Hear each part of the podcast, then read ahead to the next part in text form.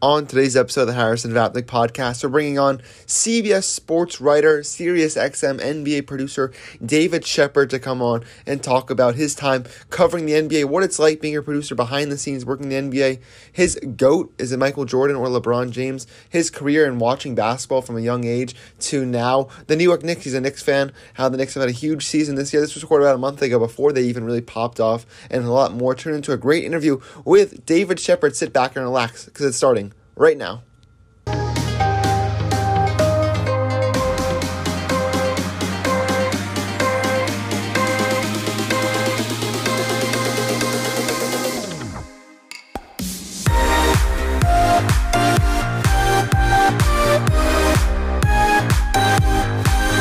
I'm now joined by from CBS Sports national sports writer and Sirius XM NBA producer David Shepard. You can follow him on Twitter at the Good Shepherd. David, welcome on.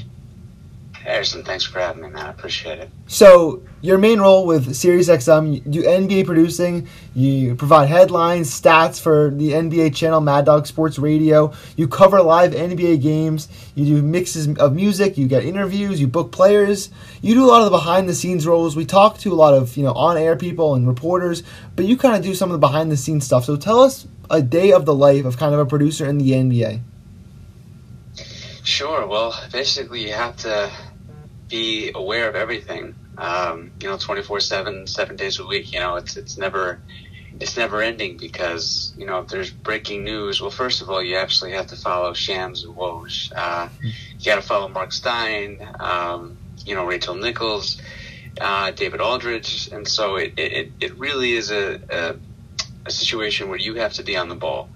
And if there's breaking news, like for example, if there's a Joel Embiid injury, even if you're not even working that night, uh, you have to be able to, you know, decipher, hey, I know I need a guest the next day because I know everyone's going to want to talk about the hyperextension on Joel Embiid. Um, you know, if there's a situation like a Kyle Lowry potential trade, you know, you have to be on top of that because when there's content on a show, that falls on the producer. You know, if there's a situation that breaks and that topic is not brought up on that show, that doesn't fall on the host that falls on the producer. So you are the backbone of a show. When it comes to doing a certain read, when it comes to breaking news, when it comes to uh, how compelling the show is itself, the content, that falls on the shoulders of a producer. So, you know, it's basically um, like you know the, the hosts are, are have the name on the show. There's certainly the you know the, the reason why people tune in, but uh, you are you are the boss. And that's kind of how you have to look at it. I know hosts don't necessarily always want to have that be the case because, um, you know, hosts are big names and they're powerful and they, and they do, you know, uh, determine, you know, the ratings and they certainly determine the dial, but this is your baby as a producer. So you always have to be on alert at all times. Has there been a time or a good example that some news has broken when you're producing, or if it's a game or a TV show or a radio show that is, any big news that has broken that you have had to cover? Yeah, I remember we were doing a, a post game show, um, and I believe it was the Zion game, his rookie season.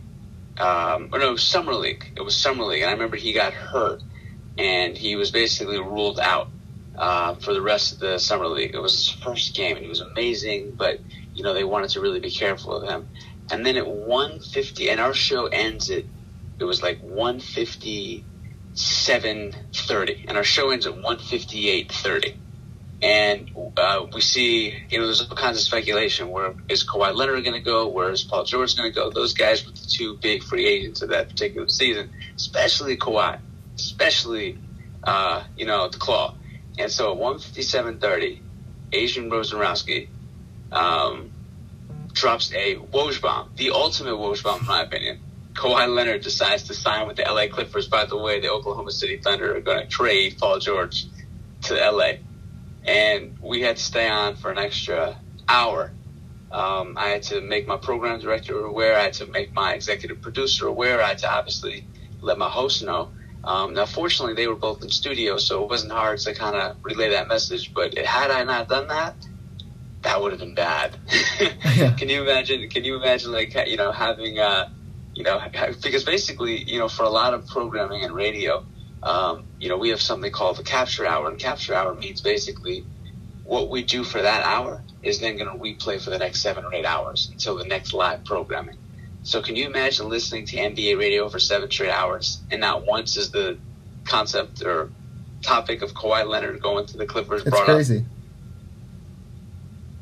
It's crazy to think about that. And you know, I remember I think that night also that uh, there was some kind of earthquake on the West Coast, and then the Kawhi news dropped, and the Zion thing happened, Correct. and the Paul Correct. George thing. Yep. That Yep. might be one of the I craziest nights, really, in what turned out to be a pretty crazy NBA season when there was the, the pandemic and the bubble. That was really basically the start of it all. Uh, I know you do some games covering in person also. What are some of the notable ones that you've had to be in the arena for that you remember? Uh, so, uh, repeat that again. What, are- what are the normal? Some of the best games you've seen in an arena, because I know you do live games as well. Sure. Well, like so, for example, like with the arena, it's really cool. Like I don't, I don't even know if this is answering your question, Harrison, but Yeah, it doesn't matter. Um, right, right, there you go. But uh, you know, for me, when you um, when you go to the arena, you obviously just want to make sure that you're, uh, you know, there early enough, and and you kind of have an idea of what you want to go in with uh, storyline. Like you know, I write for uh, you know CBS Yeah. Sports Radio, so you know you have a you, you understand kind of the, the mission that you want to accomplish. You know, a lot of people have their own agendas. I don't mean agenda in a bad way, but for example, like you know, you know going into it, if you want to, if you want to, like, look, uh, who's who's your team? Uh, I like the Miami Heat. Miami. Okay, perfect. Okay, so for me, I know that Jimmy Butler's the main guy. Yeah. Right. But at the same time, right now, what's going on in the NBA in terms of overall big picture is the comments that you know Meyers Leonard made. Mhm. Right. Those are very critical. So. A lot of people may be going in and saying, "Hey, the Heat are over, you know, two games over 500. That's pretty phenomenal, right?" Uh, first time they've done that all season. Yep. But a lot of people are going to be going in with the mindset of, "Well, wait a minute, I don't want to ask about that. I want to ask about Meyers Leonard."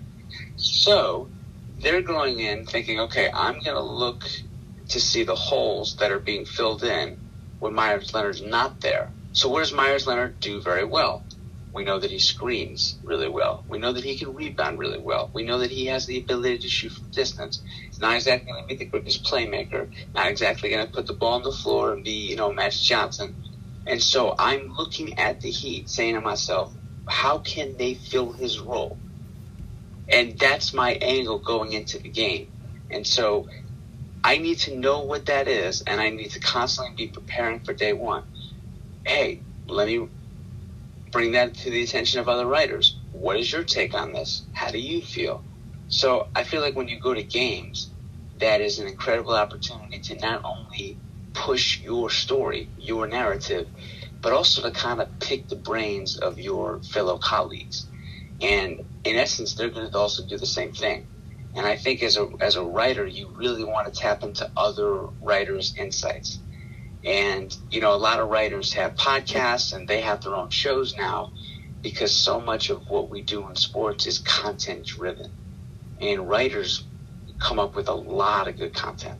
So I think that's a, it's so such an important facet of going to games, and I, and I hope that returns sooner or later. Obviously, I know we're not doing that right now, but um, I think going to games is incredibly important, not just to cover, but to build your own uh, brand, your own platform, and to continue to connect and build relationships with like-minded people in the business. That, that's an awesome way to look at it. And, you know, you think of games as a reporter, you think about watching the game, but it's kind of seeing the different things. I know oh, you- reporters always get there early, talk to some of the players, talk to the coaches, talk to even some of the broadcasters there who know the bet the most about the team, who are there every day at practice, and you know they're every day walking in and out.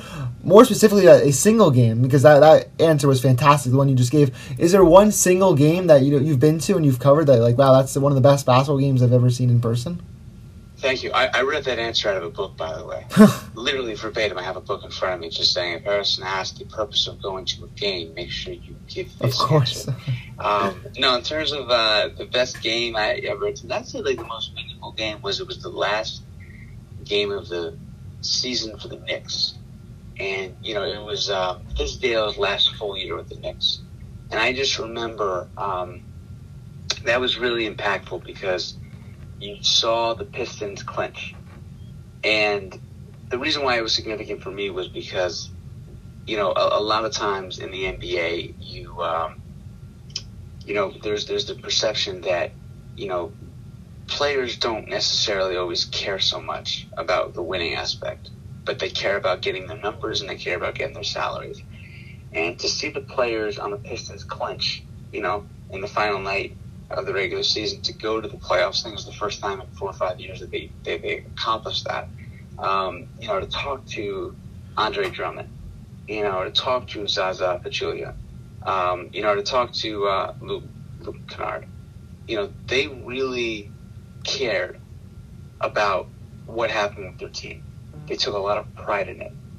So I thought that was something that was very cool um, to witness, and just to see players that you know make tens of millions of dollars every single year, um, to kind of see them, um, you know, their passion for the game, their camaraderie, their excitement. That was something that was really cool. And I remember dealing with Fizdale, and I knew that if Fizdale and the Knicks wasn't going to work out, he was going to be in the media because that guy can talk, man. He's been awesome in the media. I know he was a former assistant coach for the Miami Heat. Went to ESPN or went to Memphis. It was then went to ESPN, sure. then to the Knicks, and I think now he's back at ESPN. He's one of the best analysts and all. I hope he gets back in the NBA as a coaching or assistant sometime in the Same. near future.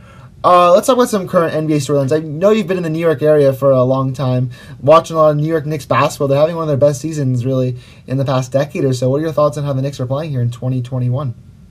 I think it's phenomenal. I think it's amazing. I think Julius Randle is is, is absolutely living up to his potential. Um, I think you know uh, Quickley's been great. Um, I think Robinson has a high ceiling. I'd like to certainly see him take the next step. There's I, would like to see Barrett take the next step. Um, you know, we kind of knew he wasn't going to be Zion and he wasn't going to be John Morant, but I would like to see him kind of be at that All Star level. Now, obviously, the guy still has time to see. You know, and we know with um, you know Obi you know, we know that he hasn't exactly been the most durable guy. Not his fault. It just, you know, it happened. Michael Jordan missed 85, 90% of his second season. So mm-hmm. we don't really know what we're getting with Obi Toppin yet. But the way Julius Randle has played, the way that he has, um, you know, really thrived and succeeded under Tom Thibodeau's system, to see Rose, to see Gibson, it, it is a very exciting time to be a New York Knick. And Randle's been in the NBA, I want to say since 2014. Yep, drafted yeah, in 2014. Right. Right, and he got and he played that one game yep. for the Lakers, and then he got and we know he got hurt his first game, and so he really didn't have a he really didn't have a true rookie season. So to see him live up to his potential, the guy's just 26 years old. He's got his head on straight. He plays hard. He's smart. He's talented. You know, he's giving you 23, 11 a game. Um, it doesn't seem to be any ego there. It's a great time to be a New York Knicks fan. Now, it just goes to show how much Patrick Ewing should be appreciated. Mm-hmm. Because Patrick Ewing was All NBA first team, All NBA second team, I believe, five times, and they were they were perennial title contenders. Perennial. I mean, we're talking about a guy that went to two NBA finals, not for a John Starks, two for an 18 performance he's an NBA champion in 1994, giving the Knicks their first championship in 21 years. Yep. So it just goes to show you, know, we're excited about the Knicks. It really makes you appreciate Patrick Ewing. You know, getting to two NBA finals, we're excited that the Knicks even make the postseason. You know, I think we've won one postseason in the last 20 years. Do you think this team can win a postseason series? I hope, but no. I don't, I don't think this is their year.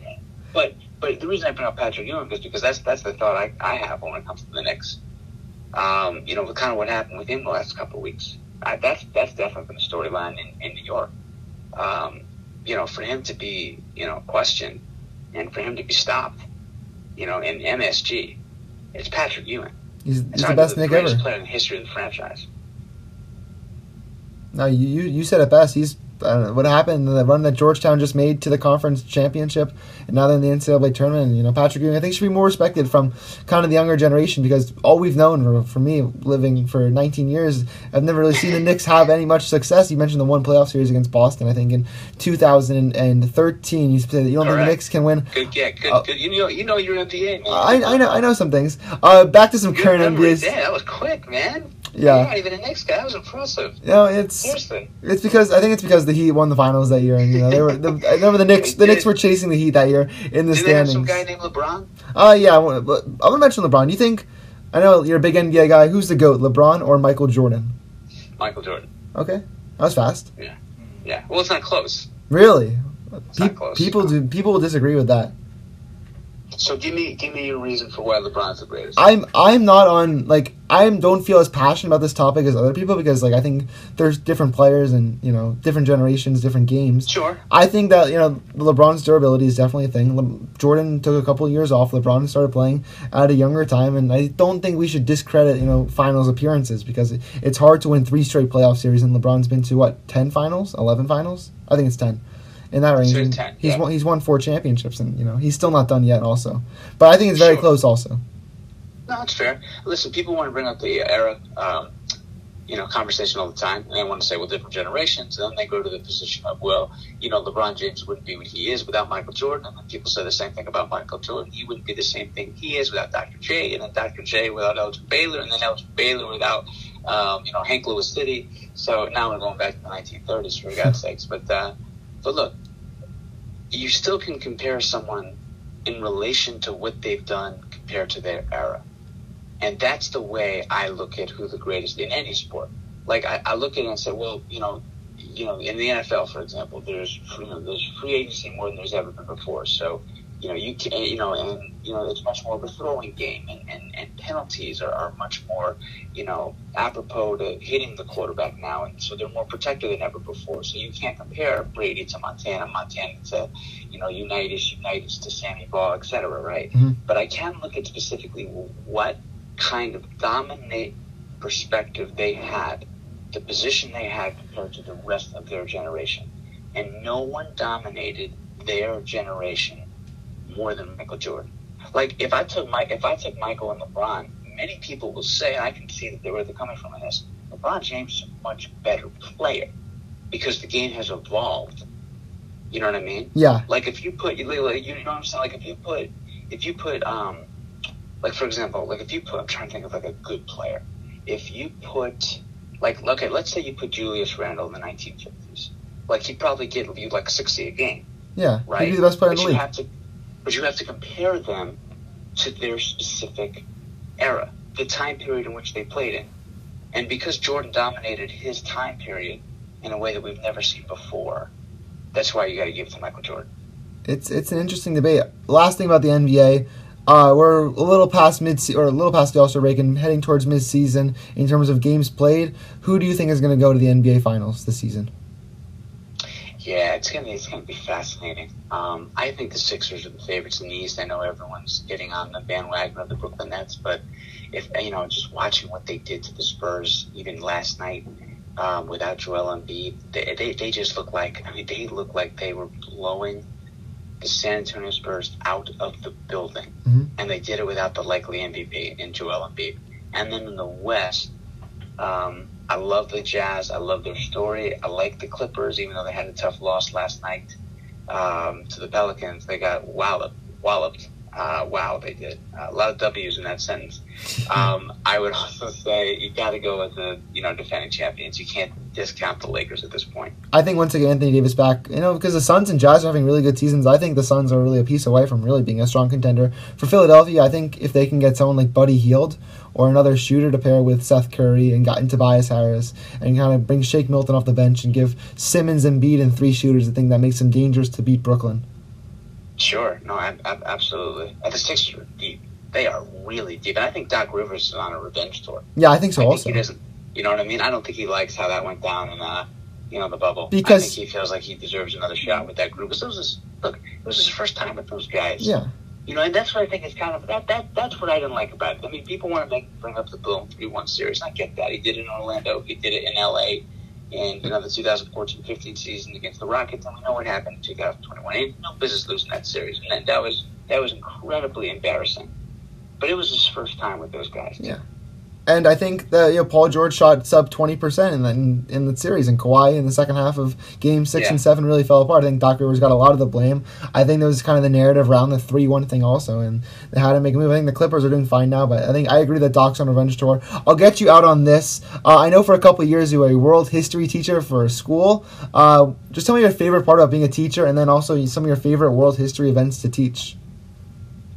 Sure. Just, the, just being a teacher and coach, I think the commonality is just having the impact that you have on young people. you know, kind of seeing where they are compared to where they want to be, and to play a role in that, to know that you had some type of an impact in their growth, their development, and actualizing their potential. Uh, I think that is an incredibly gratifying, rewarding feeling that you don't get in many other professions. And then I think the coolest thing to teach in world history is just civil rights. Mm-hmm. It's just to see people that kind of sacrifice for the greater good, whether it were Gandhi, Mother Teresa, MLK Jr., um, you know, people that really put the best interests of the greater society at the forefront um, in lieu of their own personal interests and gain. Uh, that's definitely awesome. I love I love U.S. history. I love world history. I was excited to hear what you said for that. I loved your answer. That's fantastic examples of you know people like Mother Teresa and Gandhi and uh, MLK. Absolutely awesome. Thanks, Ashton. And th- thank you, David, for coming on the podcast, talking all things NBA producing, and then even some world history at the end. My pleasure, Harrison. You had some great questions, man. I enjoyed being on. Thank you for having me. Thank you, David.